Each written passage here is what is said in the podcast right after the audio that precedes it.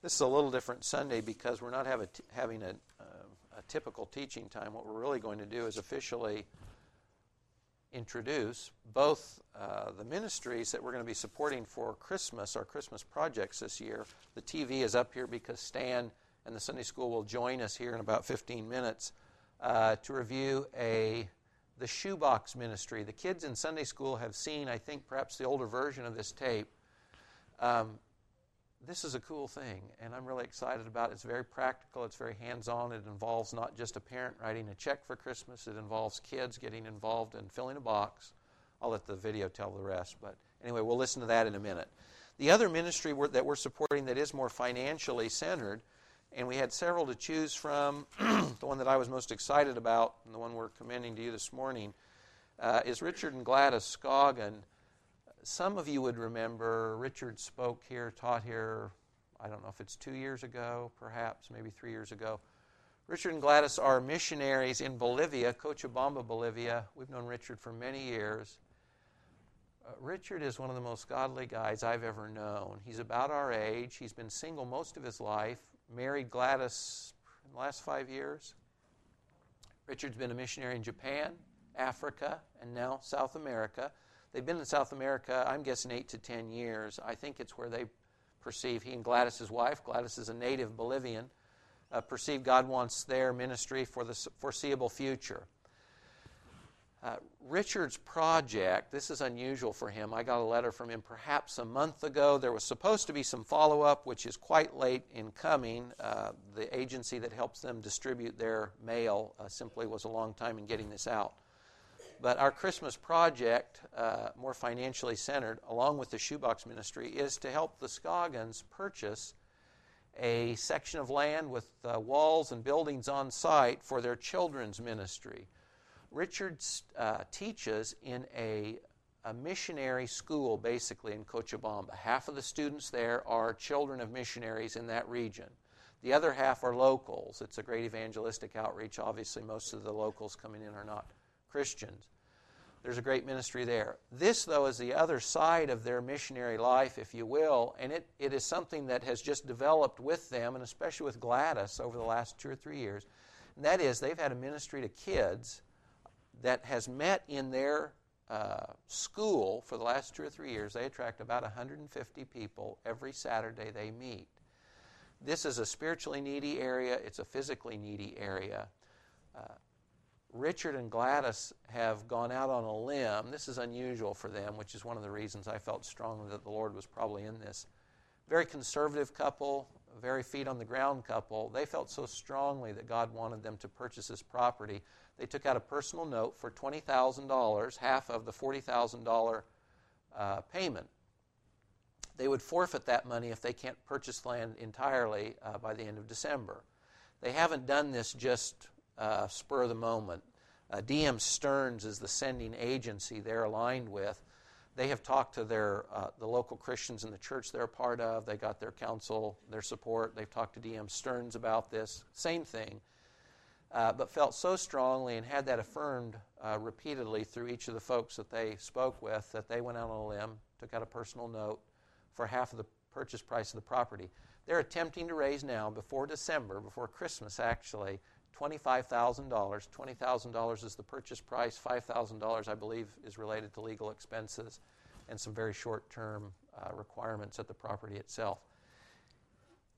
They live in a different corner of the world. These properties are all, if they're not walled, you're not safe kind of thing. This is a walled property near their home with a house structure on it and an outbuilding right now. They want to short term, there's some minor upkeep to do to the house. They'll use that for their children's ministry.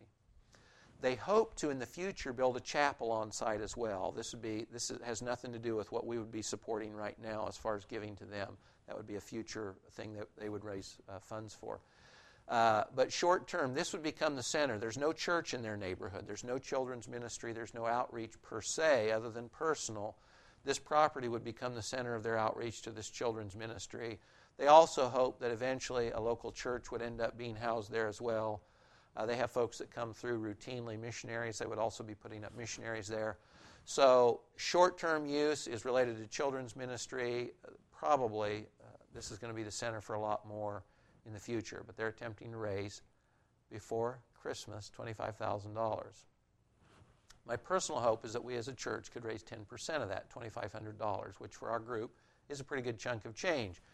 We raised $5,000 earlier this year, and I think that was about over a two or three month period for a local church in India, and you've got their picture in your missionary booklet at home. So that they would have a building they could meet in, and that was a safety. Uh, if you remember, a lot of times that just means they're not getting rocks thrown on them if there's if they're in a building. So that was good. We would actually only have about a month to do this. Uh, this is we're actually doing a good job getting started early for our Christmas projects, but both projects we've chosen have a short leash on them, and both I think need to be completed by mid-November. The shoe boxes have to be delivered to Oklahoma. I think it's the second week in November whatever we send the Scoggins has to be delivered in November because there will be a month delay between the time their missionary agency gets it and they get a check from the mission agency. So this would need to be done by, my thinking is mid November. We could send them a check for whatever we've raised. Um, do you guys have questions about this, about the Scoggins ministry? I don't know if that helps you or not. Uh, it's hard to sell somebody else's ministry sometimes. I'm, I'm excited, probably more enthusiastic about this than I uh, am able to relay to you this morning. Both knowing the Scoggins personally and knowing what their ministry is doing and where that's going. So, Stan and the video will introduce the shoebox ministry, which is also very encouraging, and you'll get the benefit of that in a minute. Sean?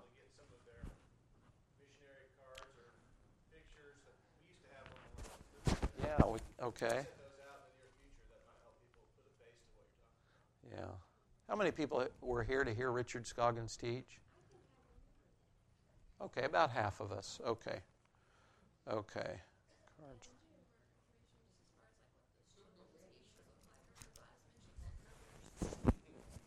Oh, right. We're saying children's ministry, but uh, the way this works out is typically, of those 150, there might be 25 moms there. There might be older siblings there. Um, this starts with kids, but it certainly impacts more than just the kids that come. It, it's impacting families, right? Does that? Okay.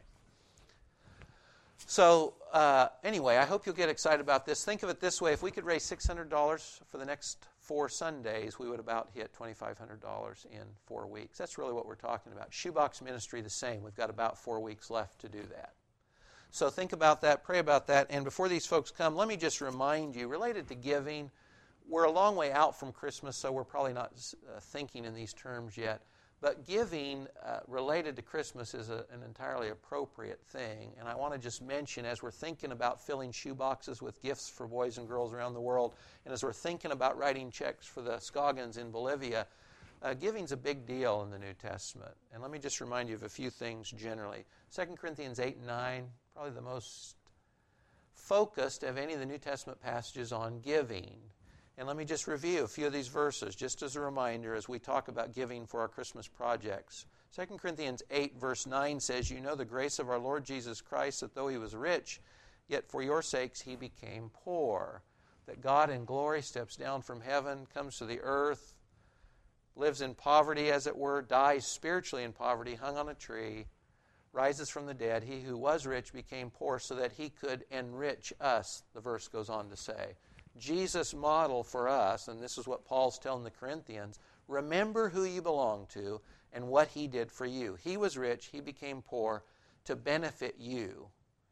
He suffered loss so that you could appreciate gain, as it were.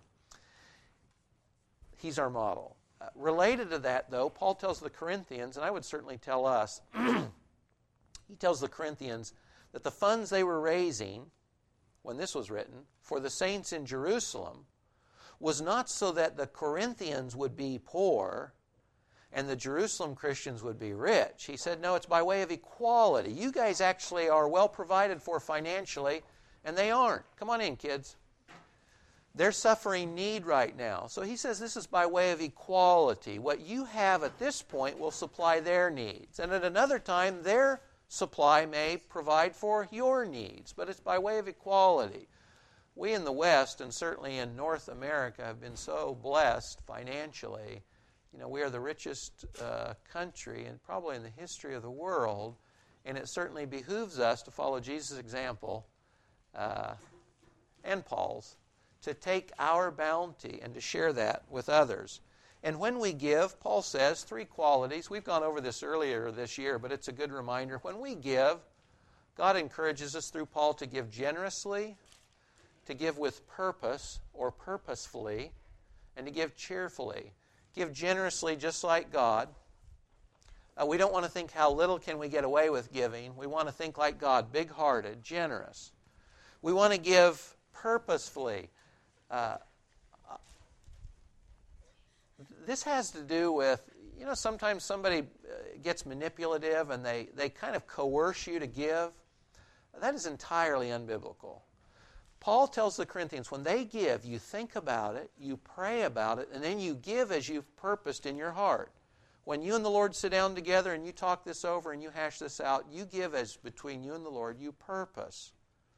It's not, he says later, it's not grudgingly. Somebody's not opening you like a can to get out of you what they can. You're giving generously, but you're giving because you've purposed to. You've purposed to. It's not an afterthought. It's not grudgingly. You've thought about it. You've prayed about it. You've given with purpose. And the last is cheerfully. Uh, cheerfully. It says God loves a cheerful giver. Think of it this way you could give and someone else would be blessed, but if you give grudgingly, you're not blessed. When you give cheerfully, the person who gets whatever you gave, they're blessed, but you're blessed also. But you're not blessed when you give grudgingly. Have you ever done that? You know, especially as kids, I think when you obey mom and dad and do right, but you're gritting your teeth the whole time. Well, you know, they you, whatever needed to be done is done, but you're not doing it doing much better yourself. So give generously, purposefully, cheerfully. John 3:16 says God so loved the world that he gave his son. God's love produced something in action. God loved us. He wanted to be able to do what was in our best interest, and that turned into an action. He gave us his son. 1 John 4:19 says we love because he first loved us.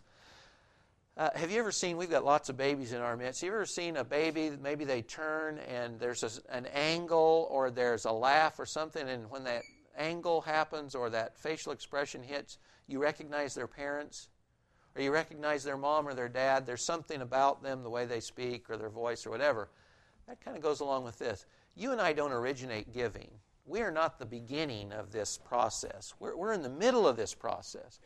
God loved, so He gave. That's our model. He loved us, and then out of the love He had for us, then we love others. He gave to us first, and it's out of His gift to us first that we then turn around and give to others. We're passing a baton. We're not originating anything, no matter how generous we are spiritually, financially, time, resources, etc. We're in the middle of this thing. We're passing what has been given to us, or some of what's been given to us, to others. We're not the we're not the head of the food chain. We're not the origination point of any of this. We're in the middle. We're stewards of what God has given us. He's loved us first, and we show love to others. He's given to us first, and we give some of that to others as well. Let me pray, and then I'm going to let Stan come up. Lord, uh, thanks for the opportunity we have to look like you, our dad, and Jesus, our brother and Savior, when we become part of this process of giving. Father, I, I pray for each of us, uh, not just related to these projects, as good as they are, but Father, we look like you, we resemble you when we're generous and cheerful in giving. Father, you have witnessed to yourself over the generations by giving those who know you and those who don't know you rain, seasons, harvests, joy, gladness. Lord, help us be open hearted and open handed as you are, both related to the Christmas projects, Lord, but day in and day out. Might others see you and us as we, like you, give and give because you've first given to us. In Jesus' name, amen.